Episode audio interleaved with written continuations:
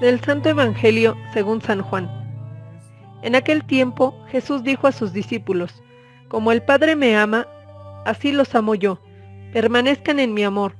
Si cumplen mis mandamientos, permanecen en mi amor, lo mismo que yo cumplo los mandamientos de mi Padre y permanezco en su amor.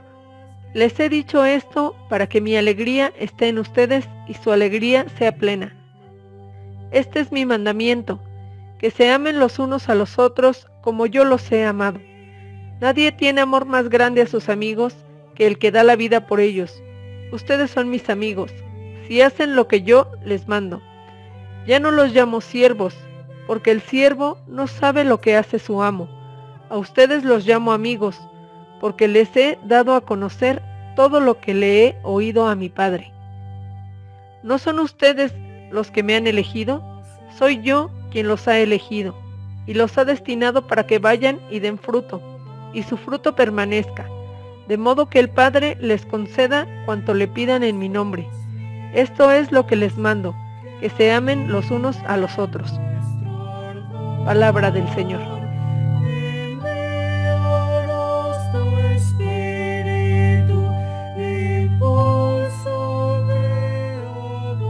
Sexto domingo de Pascua. Somos fruto del amor, del amor sin medida de Dios que nos ama como nadie puede hacerlo, porque Él es el mismísimo amor. No somos el producto casual y sin sentido de la evolución, señala el Papa Benedicto XVI. Cada uno de nosotros es el fruto de un pensamiento de Dios. Cada uno de nosotros es querido. Cada uno es amado cada uno es necesario.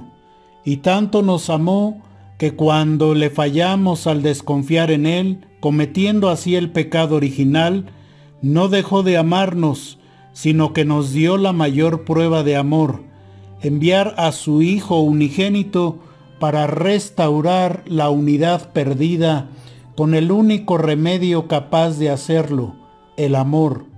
Como el Padre me ama, así los amo yo, nos dice Jesús. Nadie tiene amor más grande a sus amigos que el que da la vida por ellos. A ustedes los llamo amigos porque les he dado a conocer todo lo que he oído de mi Padre. Les he dicho esto para que mi alegría esté en ustedes. Gracias a este amante infatigable, participamos de la felicidad divina. Ya desde ahora, mediante el bautismo y la fe, que llegará a su perfección cuando alcancemos el premio de la resurrección, como afirma San Agustín. Para recibir esta dicha sin fin, nos toca corresponder al amor de Jesús. Si cumplen mis mandamientos, permanecen en mi amor, nos dice el Señor. Este es el mandamiento, que se amen los unos a los otros como yo los he amado. ¿Quién duda que el amor ha de preceder a la guarda de los preceptos? Señala el obispo de Hipona, porque el que no ama no tiene base para la observancia de los preceptos. Así como de un solo tronco nacen muchas ramas, comenta San Gregorio Magno, así también muchas virtudes se derivan de la caridad. Los preceptos del Señor son muchos en cuanto a la, a la diversidad de las obras, pero se unifican todos en su tronco que es la caridad. Amemos, porque somos hijos de Dios que nos amó primero. Solo amando podremos dar un fruto que permanezca, porque como dice San Pablo, el amor no acaba nunca. Quizá al escuchar esto surja en nosotros una inquietante duda. ¿Esto lo pueden hacer todos? O solo unos cuantos privilegiados que nacieron con un don especial para amar, como la Madre Teresa de Calcuta o, o San Juan Pablo II? No, ya lo dice San Pedro.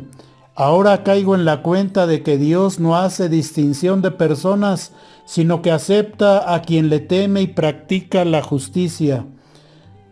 Sobre esos el Señor, quien teme y practica la justicia envía el Espíritu Santo que es el amor para que puedan amar.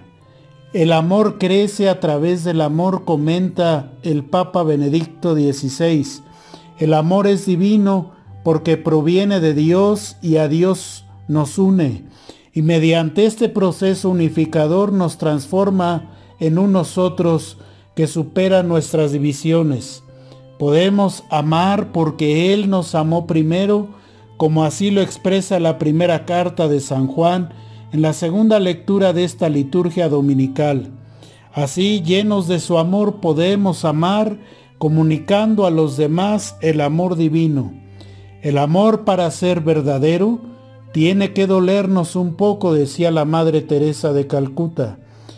En este tiempo de pandemia, recuerdo que unos jóvenes de una parroquia llevaron una despensa a una familia muy pobre. Observaron cómo la señora que recibió esta despensa tomó algunos víveres y los puso a la puerta de otra familia. Y al regresar nos dijo, esa familia tiene COVID, también está necesitada y pues hay que compartir de lo que nos dan. Estamos dispuestos nosotros a dar hasta que nos duela, para así ser solidarios con nuestra familia o anteponemos nuestros intereses personales? Nunca se dejen desalentar por el mal, queridos hermanos, decía el Papa Juan Pablo II. Para ello necesitan la ayuda de la oración y el consuelo que brota de una amistad íntima con Cristo.